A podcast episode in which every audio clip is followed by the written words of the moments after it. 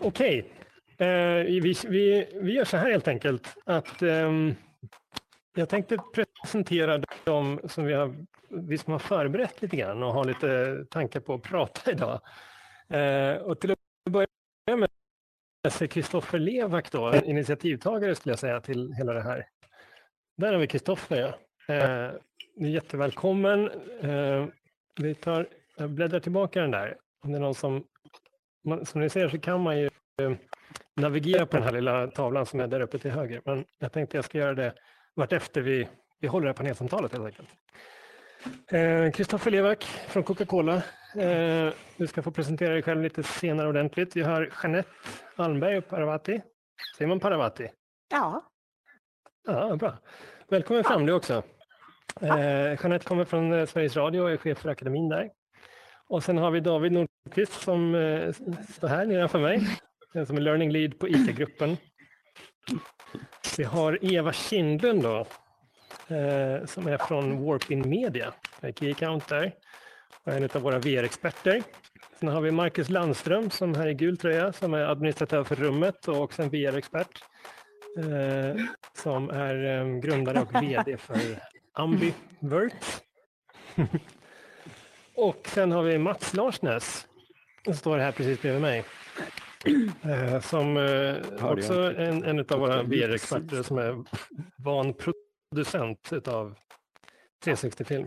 Eh, även gymnasielärare fick jag veta för, för några dagar sedan. Vilket är en väldigt rolig aspekt tycker jag på hela det här experimentet som vi gör. Jag heter Joel Skog och jobbar som digital utbildningsstrateg på lärbyrån Digicy. Och hela det här eventet är egentligen, det uppstod lite grann av en slump när, när jag och Kristoffer eh, hördes på LinkedIn. Eh, som ni säkert har sett i inbjudan så, så uppstod det hela genom att vi, vi hade ett gemensamt intresse av att utforska VR. Och eh, det slutade i att vi ganska spontant sa, men vi, vi borde bjuda in fler och vi borde testa det här tillsammans. Och, och det är det vi gör nu, helt enkelt. Så eh, ni som har varit här nu en halvtimme har märkt att det är ganska rörigt. Det är mycket som händer. Vi experimenterar tillsammans. Eh, och det ser vi som en stor del av det här. För vi, vi är väl, de allra, allra flesta av oss är, är nybörjare i VR, vilket är ganska naturligt. Eftersom tekniken är så pass ny som den är ändå. Finns det de, bland annat Marcus, som protesterar och säger att nej, men det här har funnits länge, länge. Eh, men eh, jag skulle påstå att han är en av de så kallade early adopters som, eh, som nog ja, själv är van än så länge, men, men vi andra är nybörjare. Med det sagt så vi får, vi får nog helt enkelt leva med att Fredde står här mitt i rummet. ja, alltså, lite speciellt liksom. Det, det känns lite taskigt att skicka iväg Fredde. Um, och då får Fredde komma in igen och då kommer han hamna på någon av stolarna. Du Fredde, om, kan, kan Fredde prata? Du har inte tvångsmutat honom på något sätt? Nej då. Nej, jag är okej okay med att han sitter här, det, det är inget problem. Eh, det får vara som det är helt enkelt. Det är lite andra sociala spelregler som gäller i VR. Eh, det där kanske ger sig med tiden. Men eh, ja. som det är just nu så, så är det så helt enkelt. Jag tänkte att vi, vi sätter igång med lite frågeställningar. Och som ni ser så hade vi tänkt programmet så, mingel och testa funktioner, det är det vi har gjort nu en halvtimme. Och eh, sen sätter vi igång panelsamtalet eh, och sen öppnar vi upp för frågor från, från allihopa helt enkelt, inklusive de som är med i Zoom-streamen eh, helt enkelt. Men bara för att kasta sig rakt in eh, så tänkte jag fråga dig Eva, om, om, om, om det känns okej. Okay vad, du som eh, jobbar som leverantör för, med VR, eh, vad ser du för eh, fördelar och nytta? Varför ska man använda VR? Det är en stor fråga. Sådär. Ja, Nej, men det lämpar sig ju ganska snabbt för er nu som också testar VR att det är klart att detta är ju ett en helt typ nytt medie där man kan, som nu, nu blir väldigt så närvarande på ett ställe, man kan förflytta sig vart som helst i världen till vilken plats man kan resa i tid och rum. Eh, och att man faktiskt har ett ökat fokus. Jag vet inte hur ni gör när ni har Zoom och Teams-möten, men det är ganska lätt att man börjar fippla med lite andra saker, man tappar eh, fokus. Här så kan man inte göra någonting annat utan nu är man här, här och nu. Och att då kunna öva på olika saker om och om igen. Man kanske jobbar med något där det är riskfyllda miljöer och då kan man utföra olika arbetsuppgifter i en säker och trygg miljö och lära sig konsekvenser för att öka inlärningen. Sen tror jag att ni också förstår att eh, här inne så stimulerar man ju flera olika eh, senses, eh, hjälp mig, nu tappar jag svenska ordet. Sinnen, sinnen, tack. tack, tack, tack. Eh, du har ju det visuella, du har ljudet och du har det motoriska. Så man kan liksom utföra saker och också göra sakerna själv, vilket då påverkar inlärningen. Så att det vi har gjort på, på Warpen är att vi verkligen har fokuserat väldigt mycket på utbildning och träning och hjälpa företag att kunna använda VR som ett eh, komplement egentligen till befintliga utbildningar. Så att jag vet ju att det kom, ni som har läst lite om VR har ju sett den här rapporten som kom från PWC eh, förra året där man hade gjort mycket så soft skills-utbildning i inclusion in och diversion.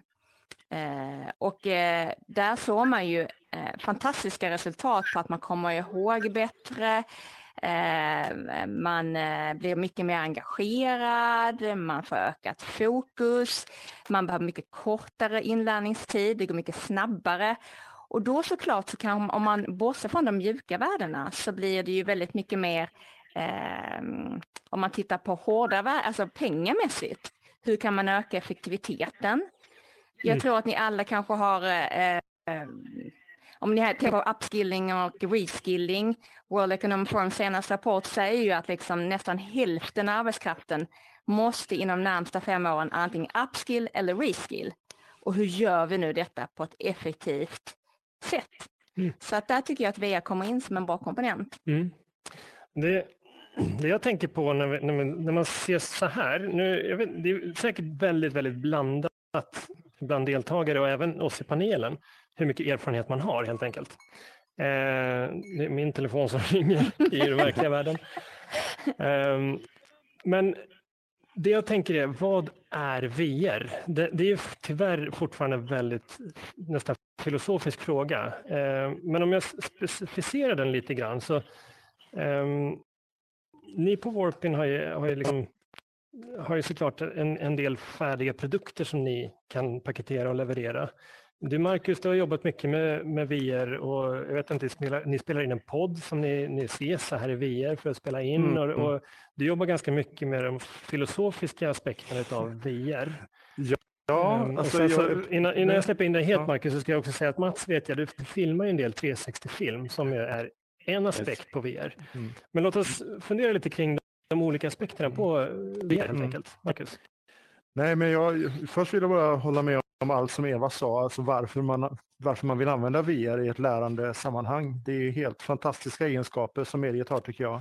Eh, min första spontana är ju den här förflyttningen som man gör, bort från där var man än är, in i någonting annat. Och det, det här andra, det kan vara nästan vad som helst. Det kan vara ett rymdskepp, det kan vara under havet, det kan vara i en stuga i skogen eller det kan vara på ett café någonstans. Och man får känslan av att man är där och är man tillsammans som vi i det här rummet så får man känslan av att man har träffats mm. fast man aldrig har träffats på verkligt i det, i det verkliga livet. Så mm. i det här fallet eh, bland paneldeltagarna och även i publiken, några av er har jag träffat eh, på riktigt och några av er har jag inte träffat på riktigt. Men för mig så börjar det flyta ihop. Mm. Ehm, Eva till exempel, vi har inte träffats på riktigt. Men det känns någonstans som att vi har det. För vi har hängt lite i de här VR-rummen. Eh, mm. vilket är ja, ganska... Det är, det är verkligen häftigt. Häftigt, ja. Och det andra är det tvingande perspektivet, brukar man säga. Bara, sista bara, rant om mm. det där. Och, och, det är ju att man kan med hjälp av det här headsetet som vi alla har på oss nu, eller de flesta av oss, eh, tvinga användaren in i ett perspektiv som är någon annans perspektiv. Oerhört starkt mm. eh, och används mycket av mjuka eh, värden sådär, och empatiträning och även i psykologin. Um, ett favoritexempel är väl att man kan till exempel helt plötsligt befinna sig som en rullstolsbunden person i kö till Spybar och få verkligen mm. sitta på den nivån och känna hur det känns när FAD inte släpper in mig. Liksom. Um, det, och så vidare. Eller man kan bli en flykting i ett flyktingläger i Syrien eller eller man kan bli en, en, hög chef på ett stort företag och känna hur det känns. Så att man, man får en någon slags, man klär i sig i en roll genom perspektivet som mm. jag tycker är väldigt intressant också. Mm. mm. Eh, du Mats som har jobbat mycket med, vi känner inte varandra så mycket, vi har träffats här i VR Nej. och vi såg faktiskt för första gången i måndags. Eh, ja. Men nu, nu förutsätter jag att du, du, det jag har förstått att det, du, du filmar en del 360-film. Yes, eh, känner du igen dig i det här tvingande perspektivet som Marcus pratar om? Ja, alltså, ja det, det, kan jag säga. Jag vill egentligen säga det här som man även kallar för VR, för en empatimaskin. Mm.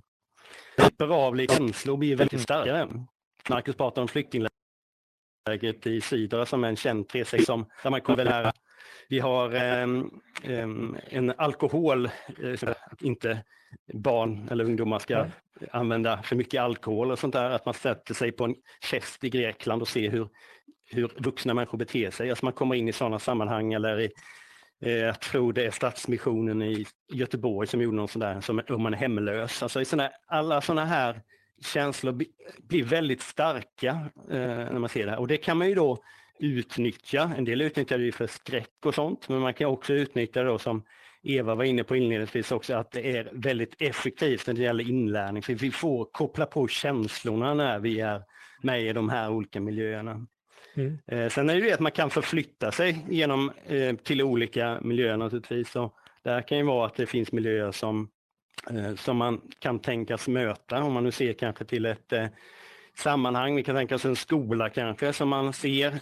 Man har inte varit där innan. Det kanske är att man har någon psykisk funktionsnedsättning så man är rädd för nya miljöer. Ja, men då kan man se den här miljön redan tidigare och bekanta sig med den till exempel. Mm, så kan man tänka sig använda 360-mediet och naturligtvis turism och sånt. Jag har själv gjort en utbildning.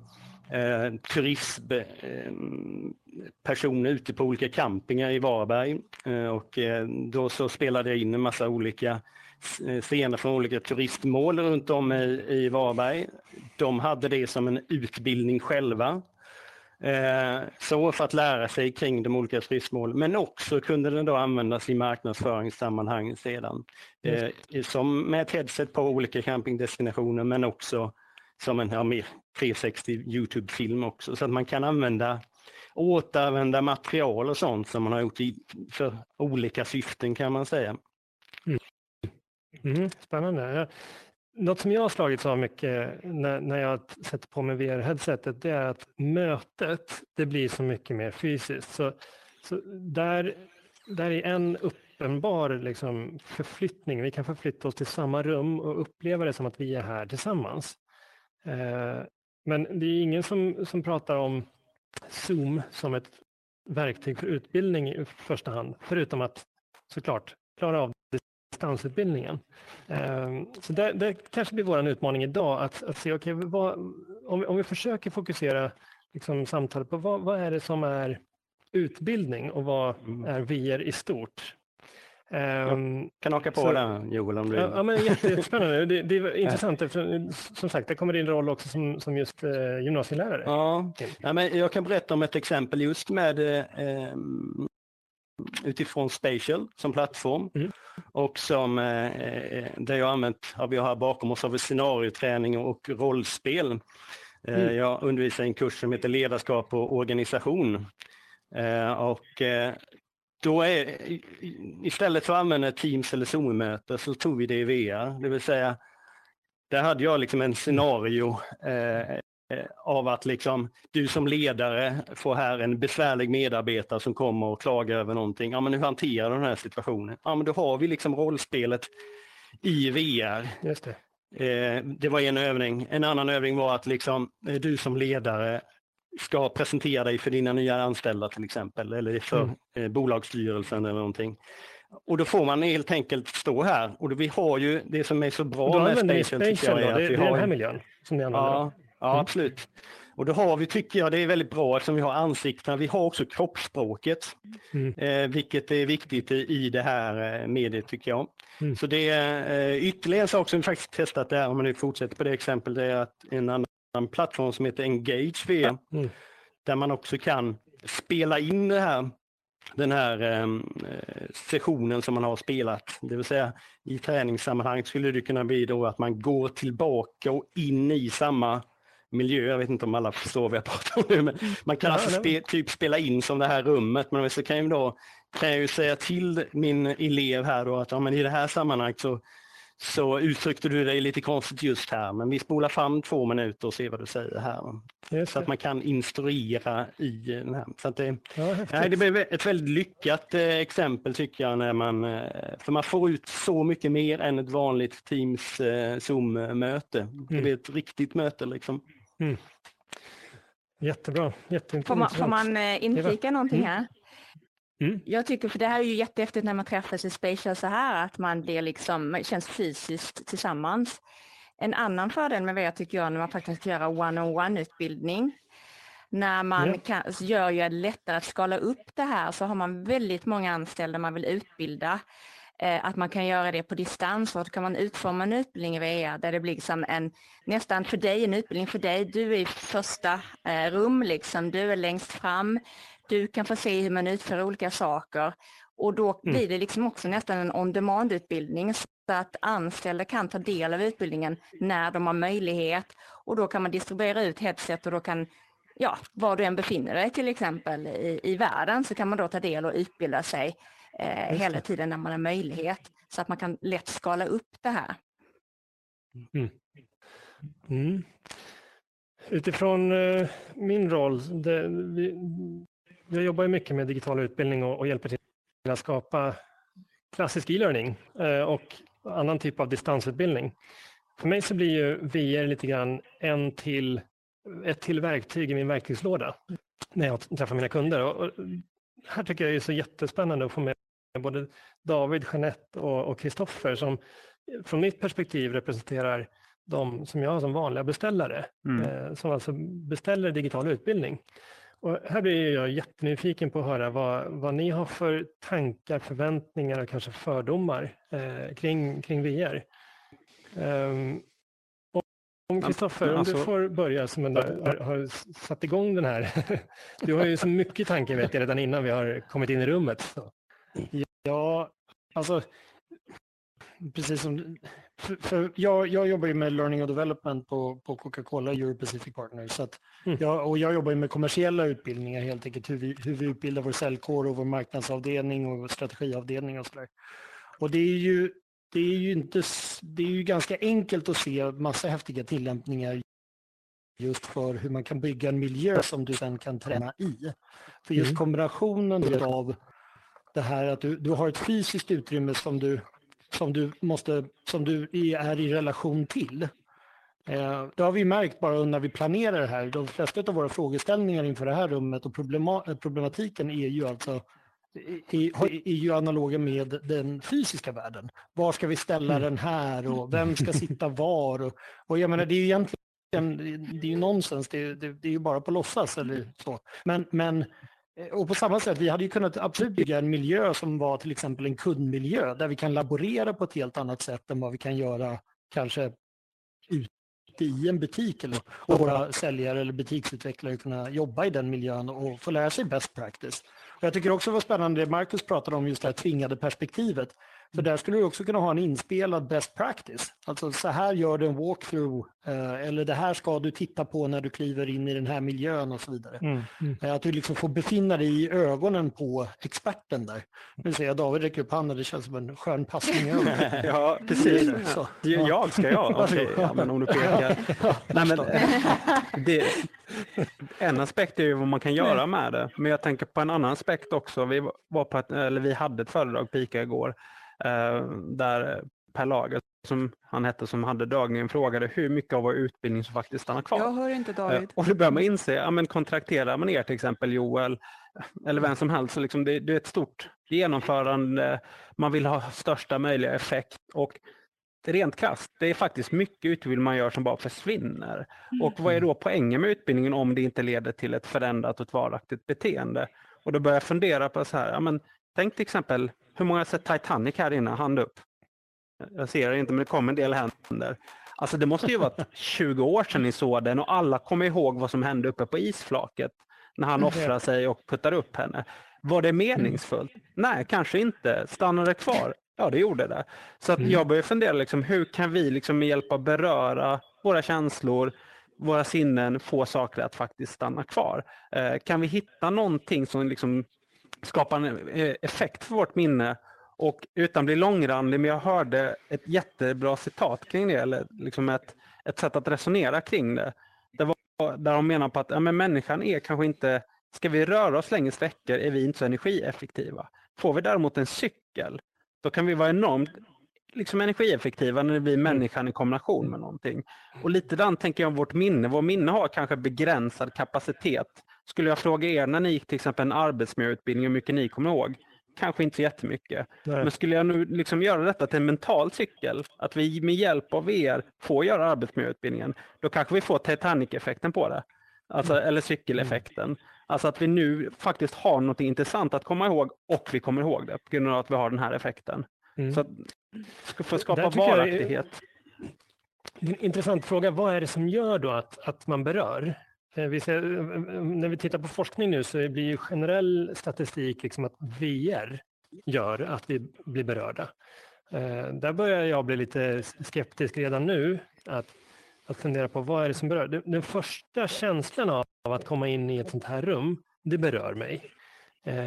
Jag kommer ihåg hur det var när jag träffade Kristoffer för några veckor sedan och vi satt kring ett, när, när vi satt här i måndags runt, runt ett konferensbord och planerade tillsammans i VR. Det kommer jag ihåg. Men jag tänker att den eh, sjätte, sjunde gången vi sitter runt ett konferensbord så kanske inte den där effekten är lika stark. Um, och ja, nej, men där funderar jag på vad, vad det är som skapar den där berörande och, och som gör att vi, vi faktiskt minns det vi lär oss. Jeanette, har du någon reflektion kring, kring det? Du som är här, egentligen, visst är det, det är första gången som du är inne i Spatial överhuvudtaget? Ja. Första gången. Superspännande. Um, ja, men jag tror att en del som gör att det kanske inte berör på samma sätt det är kanske tryggheten som skapas också. Alltså att du känner Mm. dig trygg i miljön. För det tror jag, jag satt och funderade nu när ni pratade allihopa om väldigt många kloka saker. Eh, men jag tror att en del att samlas så här, till skillnad från att faktiskt sitta i teamsmöte, det är att man på något sätt skapar en trygg miljö. Och en Mm. trygg miljö är också bra när man ska lära sig saker. Alltså det är lättare att testa, eh, det är lättare att misslyckas, öva, reflektera tillsammans om man känner sig trygg. Och det tror jag är en stor skillnad jämfört med att köra via Teams eller Zoom. Ehm, Men kopplat tillbaks till vad du sa, vad som berör. Jag tror att precis som med allting annat så, så behöver man ju hela tiden liksom kanske våga misslyckas lite. Alltså då får man väl stretcha lite mer, tänker jag. Utmana Mm. sig själv, testa nya saker, eh, nya sätt att, att träffas i den här miljön.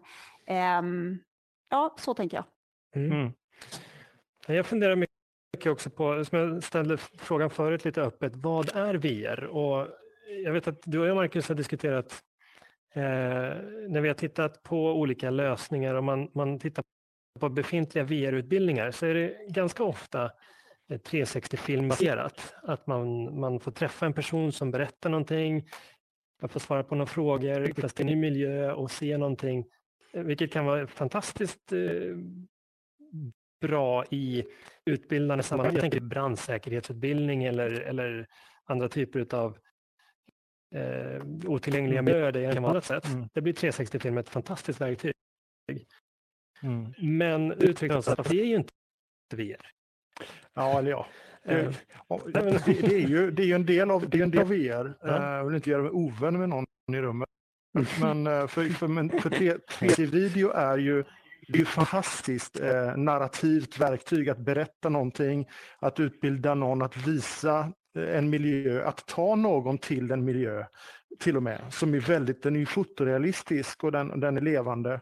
Ehm, men det jag saknar ofta i 360-video eh, applikationer, det är ju interaktionen Mm. och simuleringen av, av verkligheten. Mm, exakt.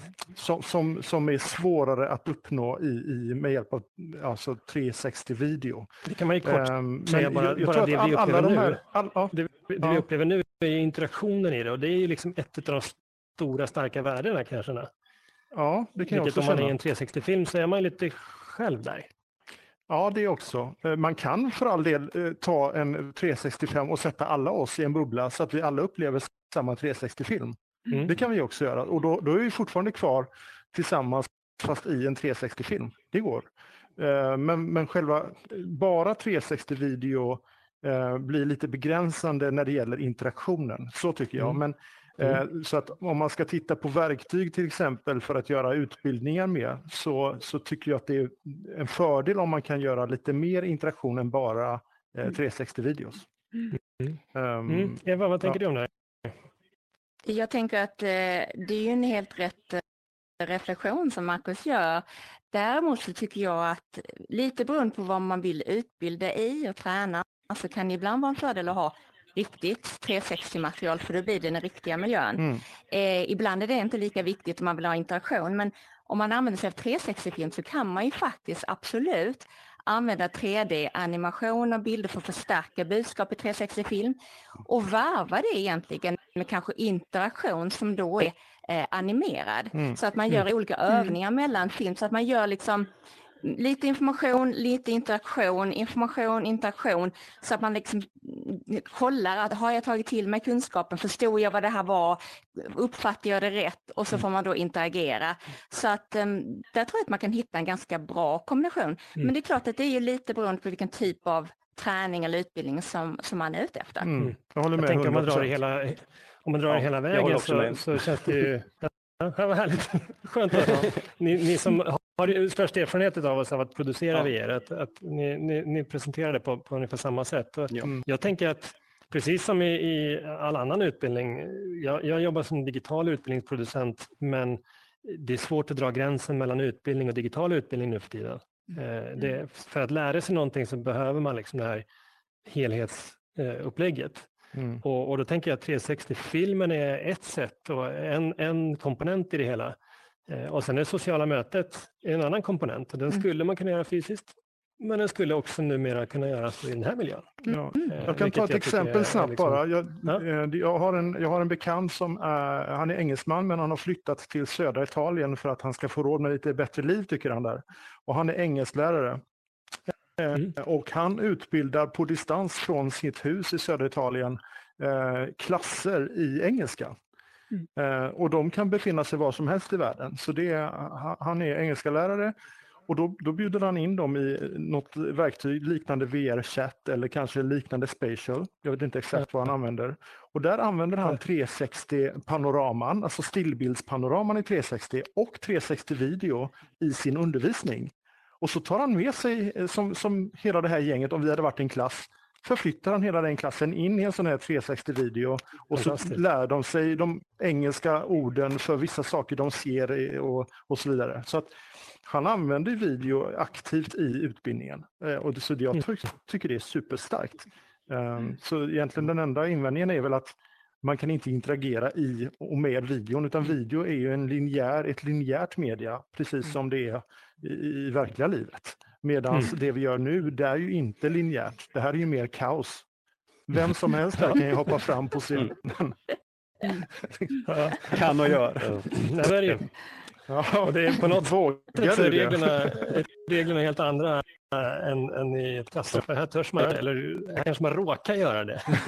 Men kan inte det vara liksom positivt ur utbildningssynpunkt att man liksom vågar göra saker som man inte skulle våga annars. Eh, Jag, jag är lite blyg, jag tycker det är jobbigt till exempel ja, men, när man ska dansa på fest kan jag tycka att det är lite jobbigt. Mm. Eh, Men eh, nu när jag fick testa det här VR-headsetet var en del i att lära känna det, att faktiskt börja dansa med en liten robot. Det. Skulle jag ju aldrig göra i offentliga rummet. Så att man kan kanske på, i många avseenden gå över någon typ av comfort zone och därmed kanske bli en bättre dansare. Bland annat. Ja, ja. Ja, det är en bra poäng. Det är inte alls dumt faktiskt. Man, man, man, den aspekten vi pratar om nu är helt enkelt att man, man kanske vågar göra saker som man inte hade vågat göra i, i verkligheten.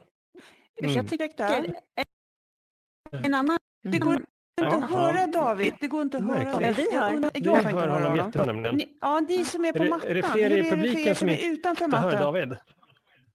Just Ja, David. David. ja. Ja, det är han. Okej, då är det bara jag. Hör. Det går bra att höra. David.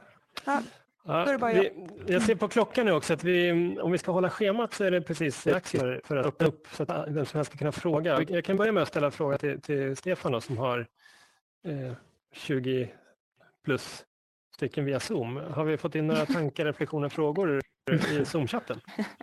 Ja, vi har lite här från chatten. eh, Jag la in det här med att VR sades vara en mental cykel och vad, vad, vad gruppen i Zoom trodde om det. Det fick jag från Ulrika Karlsson. Tänker spontant, learning by doing, Mm. skapar spår i hjärnan. Som inte bara är vad jag hört och sett utan också vad jag har gjort. Exakt så. Mm. Mm. Absolut. Exakt så. Mm, det är en väldigt, väldigt viktig poäng. Mm. Har du några, Mats, har du, du som använder det här i klassrummet, har du några liksom, direkta er- erfarenheter, reflektioner kring just det? Mm, ja, eh, alltså jag kan ju säga att det som jag hänvisade till tidigare här med liksom ledarskapsutbildning och allt möjligt, det skapar ju naturligtvis en, en eh, spår i hjärnan. Men eh, man bara hoppar på lite mer vad det gäller 360-film där så finns det ju en aspekt till som man kan ha om man vill. Och det är ju att köra en livesänd 360. Nu har jag inte gjort det i utbildningsmiljö men det är ju en möjlighet som finns om man då alltså besöker någon, eh, någon ja, destination eller någonting.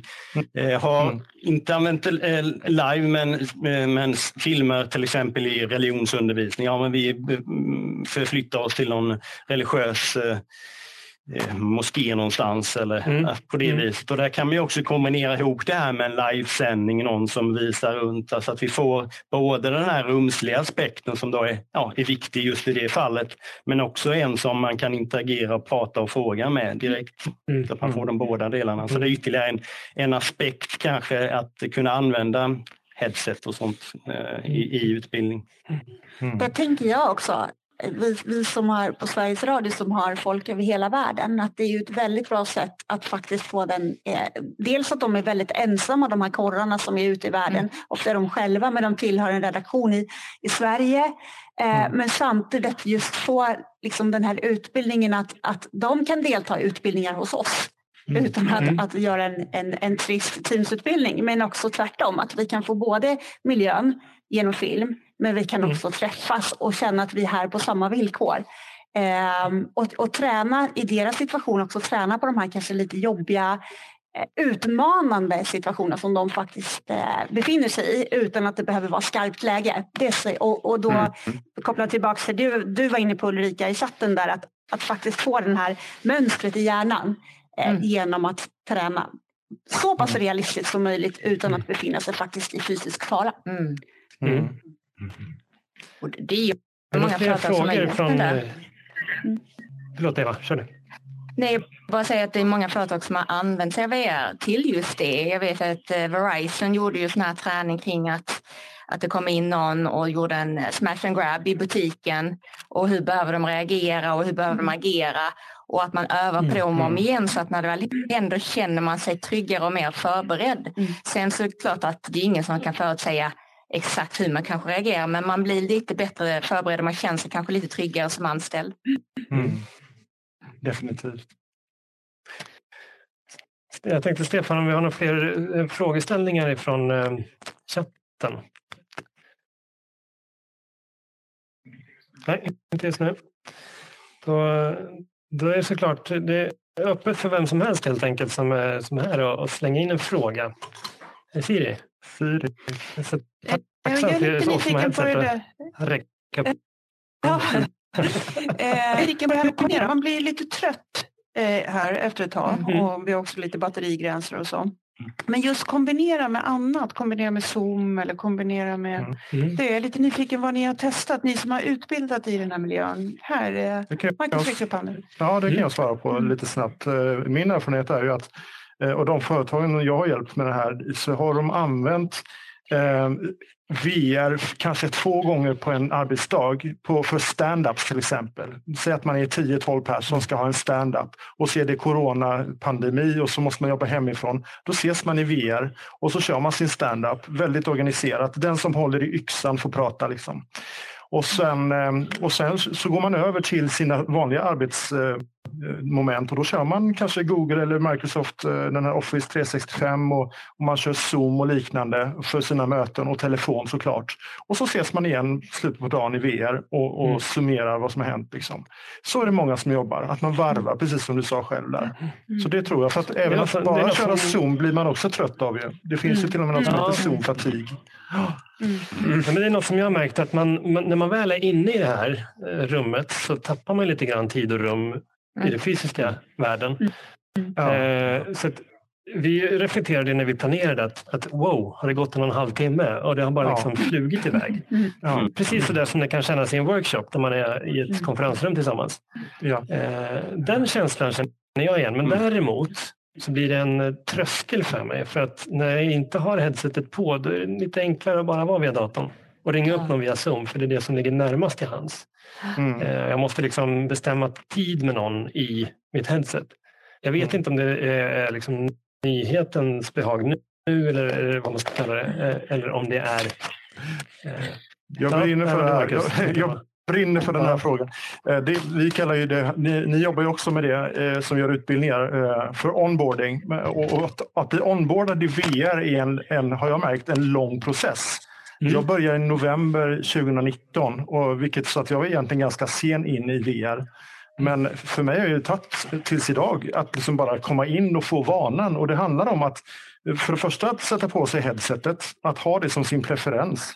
Eh, Joel, när du säger att vi ska ses och ha ett möte, då förutsätter jag att vi ska ses i i Spatial. Det, gjorde, och det var roligt, för, för Eva, Eva och jag var inne i Spatial innan vi test, kom på att oj, det kanske var ett annat typ av möte vi skulle ha.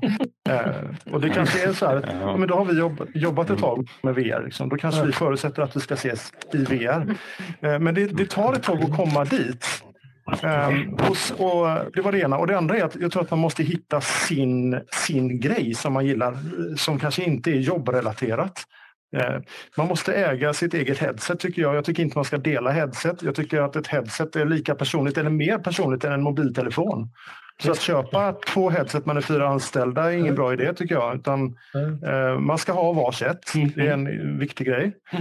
Och sen så tycker jag att man ska hitta sin grej så att säga. Och för mig kanske det är spela minigolf. Eh, det kanske är skjuta, skjuta, pang, pang. Det kanske är något annat spel som jag tycker är kul. Jag vet att några kompisar träffas och spelar poker varje söndag samma tid.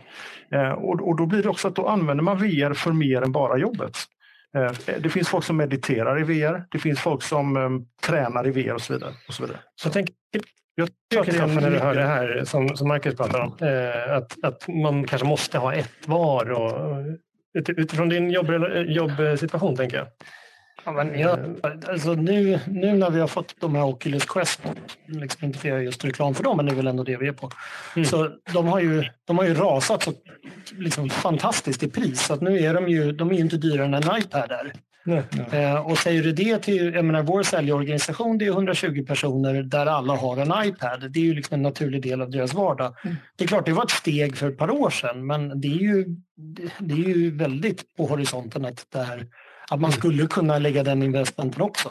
Mm. Eh, jag tror att, att just det, liksom, tröskeln är inte Alltså den, att, att, få folk att ha ett headset, för det tror jag kan göras. Men i, i, för vår del i den kommersiella världen, där, där blir problemet är just att produktionskostnaden kan vara väldigt hög för att skapa cases. Eh, alltså att rendera upp en värld och liksom på, på bara som en pilot. Det kan vara lite tufft och det kan vara en tröskel att komma över. Mm. Så man behöver hitta bra exempel där just för att, för att liksom snabbt få folk att se nyttan i det. Mm. Uh, det här är ju ett sätt såklart och Spatial det är ju en färdig miljö och så. Exakt. Men just när man börjar göra liksom mer specifika uh, här, här, måste man ju, här kommer man ju behöva vara lite street smart och se, okej okay, vi investerar i headset, det är en kostnadspost men det kanske är den lilla egentligen då. Och så tänker man att den stora det är att ta fram själva utbildningsinnehållet. Uh, men där skulle man mycket väl kunna som sagt vara street smart och tänka att vi tar, ut, tar upp någon, någon utbildning som är lite mer kostsam Eh, och sen så använder vi miljöer som redan finns och, och bygger eh, innehåll där. Nu har, vi, nu har vi flera stycken som är intresserade av att lägga in. Eh, jag såg Mats först. Jag, kul att väcka det, det tänker. Ja, det här, Ja, här är, nej, perfekt. men alltså, är precis där vi ska vara.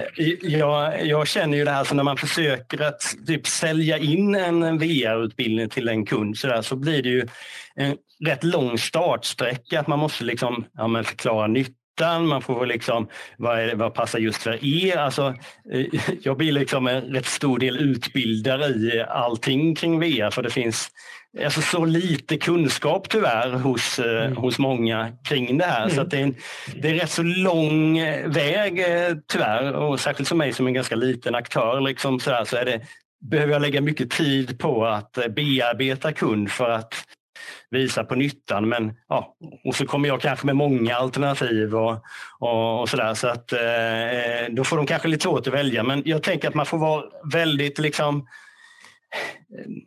eh, börja väldigt lätt liksom, för att se den här första nyttan liksom, och sen så får man kanske gå vidare. Då. Ja, och- och sen är det ju seeing is believing där alltså. Det är, Ja, ju, såklart. det är, ju- då Absolut, behöver att testa liksom. Man behöver ju är det ju då förstå. det går upp för. Vad, vad säger du Jeanette? Nej, men jag tänker också att det finns, det finns ett hållbarhetstänk i det. Eh, och även om headsetet kostar en viss slant så kostar det faktiskt ganska mycket pengar också att skicka folk över hela Sverige Ja, eh, och delta fysiskt på utbildning. Eh, och de pengarna räknar man hem hyfsat fort tror jag. Ja, det räcker med ett Ehm, tillfälle. Så man den Ja, två, det är ju Ja. två, två hotellnätter. Det är ju headsetet är två hotellnätter. Det är liksom, Exakt. Mm. Skulle man, om man tänker så, att man håller en konferens på det här sättet, så, så det, det är liksom, det är en, jag tänker att det kanske är den lilla delen i investeringen. För mig, min fördom i alla fall, är att det stora är just att bygga innehållet. Precis som det är när vi bygger en digital utbildning. Det är också, kan vara ganska stor. David, vad säger du? Ja, men det var egentligen en, en nyfiken fråga. Eh, och min, min 20 år gamla bil håller på att rasa så det är faktiskt dags att köpa ny. Ja. Och då blir det lite så här frågande. Men ska, jag köpa, ska jag köpa en elbil nu? Med tanke på hur mycket som händer på marknaden och hur snabbt de utvecklas. Ska jag köra min 20 år gamla bil två år till med tanke på hur snabb utvecklingen är? Och ICA är en ganska stor organisation. Skulle vi köpa headset till alla idag? Mm. Delvis är det ju, liksom, det, visst, det är ju en kostnadspost men det är också logistiskt komplicerat. Och det, det, det, det är ett ganska stort move. Hur skulle ni liksom säga att det är läge att vänta två år för att då finns det så mycket mer produkter att utöva lärande med inom VR och headseten är så pass mer raffinerande? Eller tänker ni att in nu, kör och satsa och gör folk redo för att vara up, up and going när det väl verkligen exploderar? Um. Eva tror jag du har jättebra svar på. Nej, men jag tycker du har en, en väldigt bra poäng i det här David. Och det är klart att det är jättebra om man, om man har möjlighet att investera men det, man kan ju också leasa ett sätt. För jag tycker ju precis som du säger, utvecklingen går väldigt, väldigt snabbt. Vi kommer inte ha de här stora klonkiga eh, VR-glasögonen om ett tag. Så att om man leasar headset istället så man inte sitter där sen om två år med de här headseten som är helt föråldrade. Men man måste ha dem för att de har man investerat i utan att man, om man leasar så kan man hela tiden hänga med i utvecklingen. Och jag vill bara också hoppa tillbaka lite till vad Siri sa tidigare om det här med längd och man blir trött, för det, för det blir man ju faktiskt. Det är liksom lite annorlunda och det är lite klumpigt ändå fortfarande. Är att, att det är ju ganska bra att göra liksom block av utbildningar där man, eh, det man gör i VR är ju liksom ver- verkligen designat för att det ska passa VR. Alla utbildningsställen passar ju inte i VR. Eh, Och då gör man kortare block av det, ett par minuter, fem minuter max. Och så kan man göra någonting annat. Och sen har man det här så kan man du som användare gå in och köra i olika småblock eh, i olika omgångar. Så att man sitter liksom inte timme, timme efter timme. För då, då tror jag att man blir eh, i dagsläget i varje fall med tekniken lite trött eh, i mediet. Så att jag tycker i det här skedet leasa, ut, leasa utrustning eh, och jag tycker ju optimalt Marcus, jag håller med dig att alla ska ha ett headset. Men, men jag tror att den verkligheten är lite tung för många företag. Så jag tror ju att eh, om man räknar ut liksom hur ofta man bör köra utbildning, hur Jag många Marcus behöver man han då här nu. platser. Nej, Jag kunde inte ta det. Tidigt kraftåk att han Förlåt, gjorde det. förlåt. Jag, jag, sätter, jag sätter mig här så länge. Uppe på läktaren. Nej, men jag, jag tänker att, det, precis som du är inne på, det realistiska. Utifrån min, när, när jag tänker att den diskussionen jag har haft med olika kunder eh, så är det första Eh, tanken man har är att okay, men vi köper kanske ett headset till vårt kontor eller ett par headset som kan ligga där i ett rum. Så man kan gå in i det rummet och sätta på sig dem och gå sin VR-utbildning. Eh, jag upplever det som den, den vanligaste liksom, eh, förutfattade meningen om hur man ska använda utbildning på ett företag. Mm. Eh, VR-utbildning då. Eh, mm. Och det är inte omöjligt. Den, den delen av utbildning som, som kanske man kan ta till sig i ett, eh, ett system där man har ett antal 360-filmer och, och egentligen motsvarande klassisk e-learning som jag refererar till. Men i VR, det går mycket väl att göra så. Sen kan jag hålla med, det finns några aspekter som det Marcus nämnde, att, att de blir ganska personliga. Man, man vill gärna ha en mask för man svettas ganska mycket. Och gör man dessutom mm intensiva upplevelser så, så då blir det plötsligt tar man på sig någon annans glasögon väldigt nära inpå. Mm. Det finns sådana aspekter. Men, men det tror jag, ja, Marcus, du har något? Ja, nej, jag vill bara, jag vill bara säga att, eh, att räkna bort, alltså den här investeringen nu på om man köper den dyra varianten, alltså business-varianten av Oculus Quest så är det 800 dollar istället för 400. Va? Någonting sånt. Mm. Um, och, och, även då så räknar man hem det ganska snabbt. Liksom. Eh, lite mm. beroende på hur man räknar och, och, vad som är vad man får ut. Så jag att, att göra en, liten, en riktig så kalkyl på intjäningen och kostnaden, det är ju alltid viktigt, men det är extra viktigt om man ska köpa en ny teknologi. Jag tror mm. absolut att Lisa är ett bra alternativ, men, men man kan ju fortfarande Lisa åt en och samma person. Det är ganska ohygieniskt att dela på sådana här grejer som man sätter på ansiktet.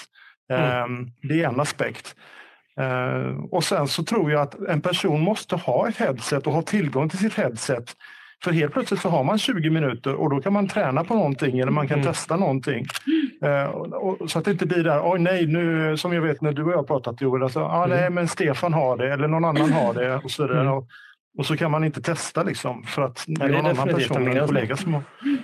Mm. Jag tycker det är en begränsning. Jag tycker det är en onödig begränsning för det är redan svårt att få folk att börja använda VR. Mm. Mm. Um, ja, det där, det, vi pratar om, om liksom hur man kommer igång. Det är väl där vi är nu. Vad, vad är liksom rätt ändå? Ska köpa ett gäng headset och starta? Eller vad, vad, är, liksom, vad är utgångsläget helt enkelt? Uh, jag, jag, jag har ett gäng frågor egentligen. Det ena är det som vi har på tavlan här bakom. Vad är det för typ av utbildning som vi vill göra?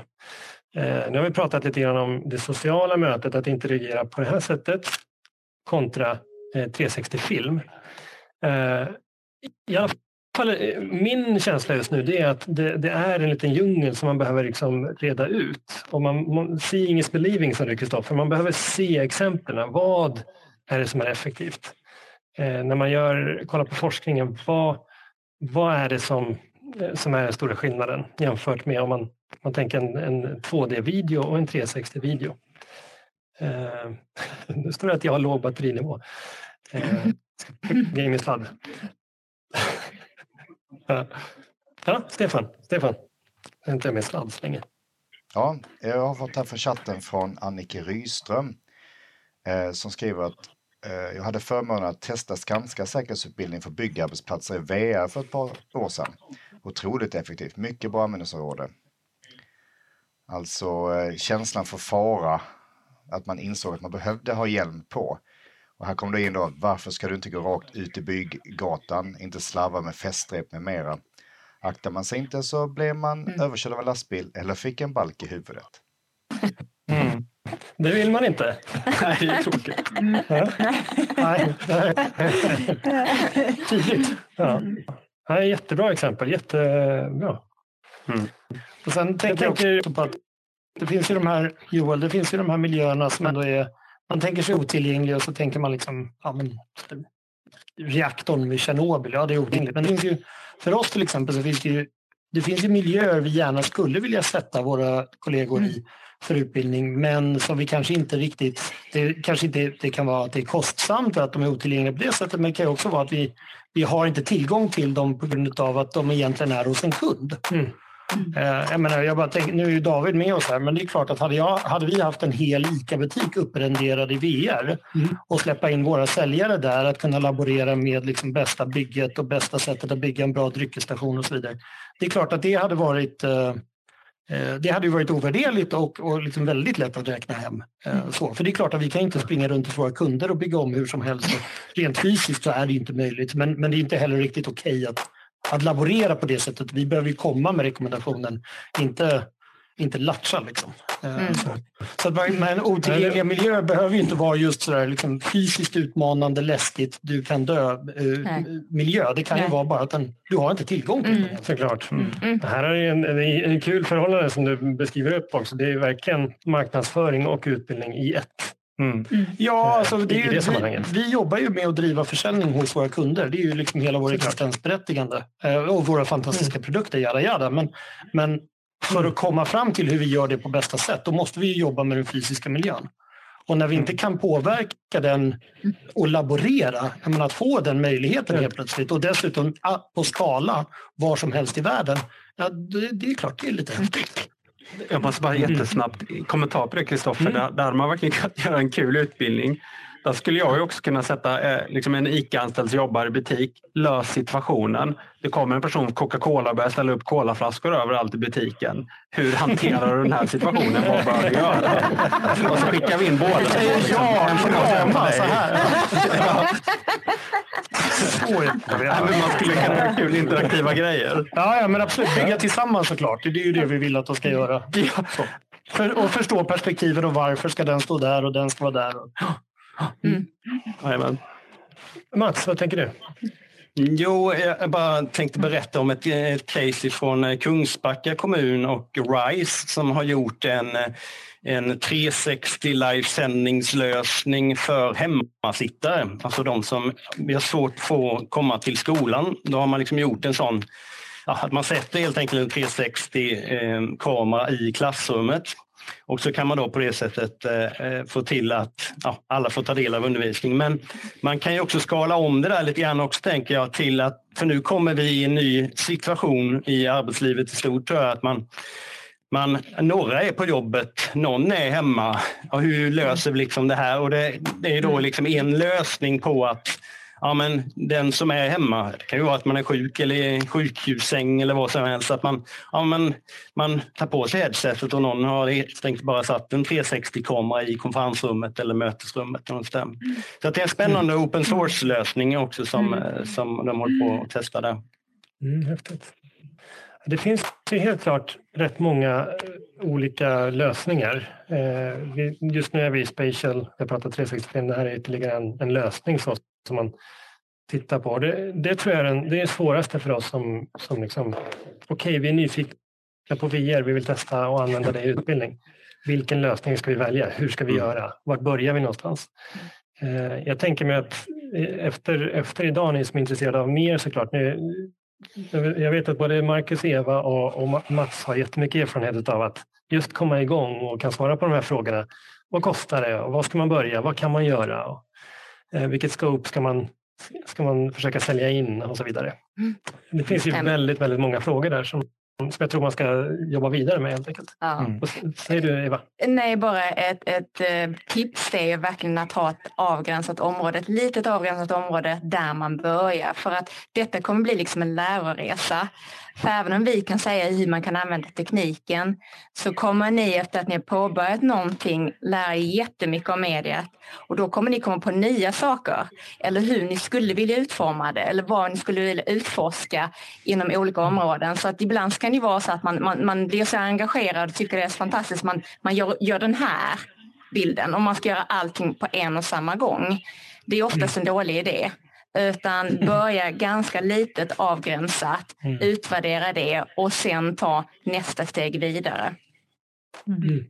Jag tror det är en liten risk i det här. Jag, jag läste i något inlägg på, i alla LinkedIn-trådar som vi har haft inför eventet. Det är att, ja, men vi, vi testade det där för några år sedan och kände att tekniken var inte mogen så att vi, vi, vi avvaktar lite grann.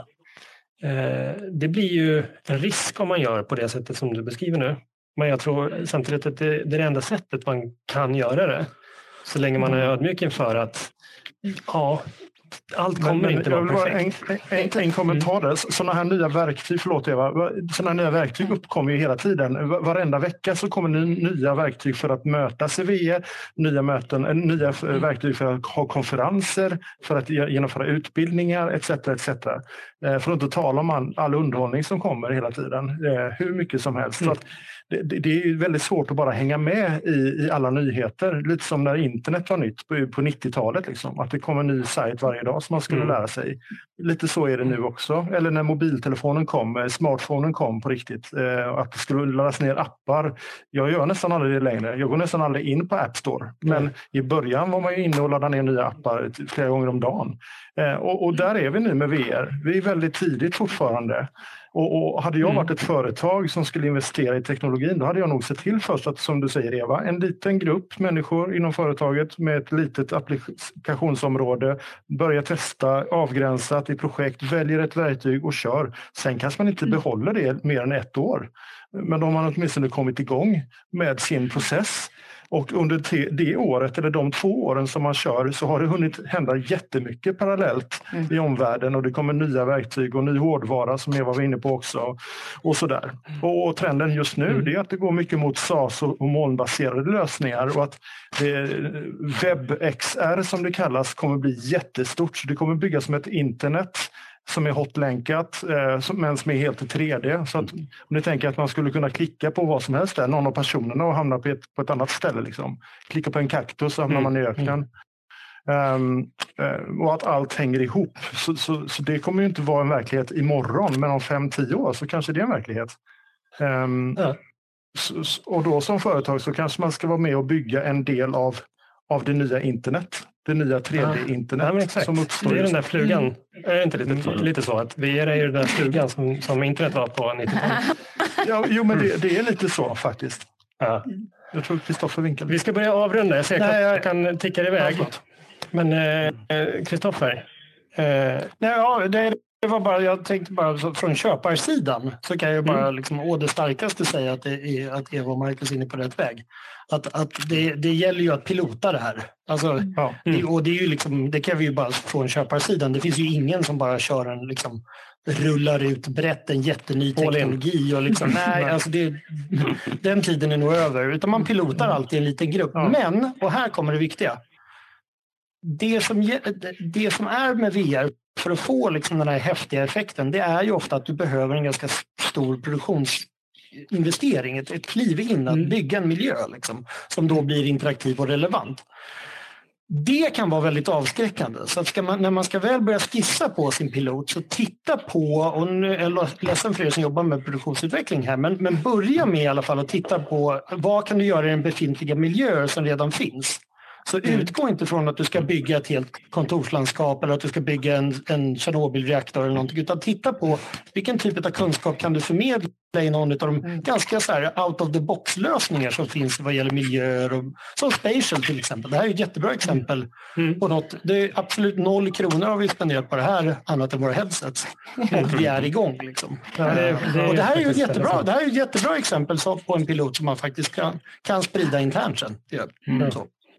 Snabb ja, vi replik behövde det inte bara. ens boka en konferenslokal.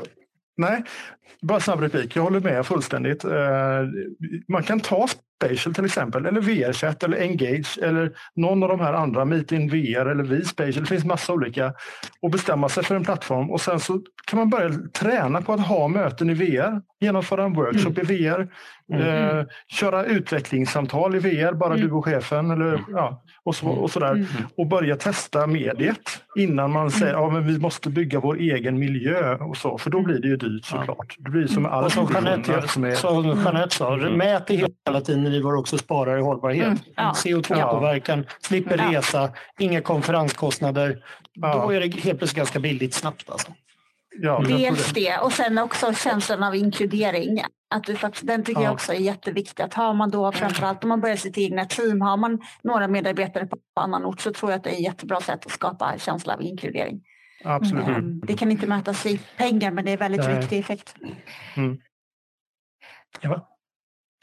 Kan man göra en sista, sista input här. Att, eh, du pratar, Kristoffer, om att bygga miljö och det håller jag med om att det kan bli väldigt så här, avskräckande investering.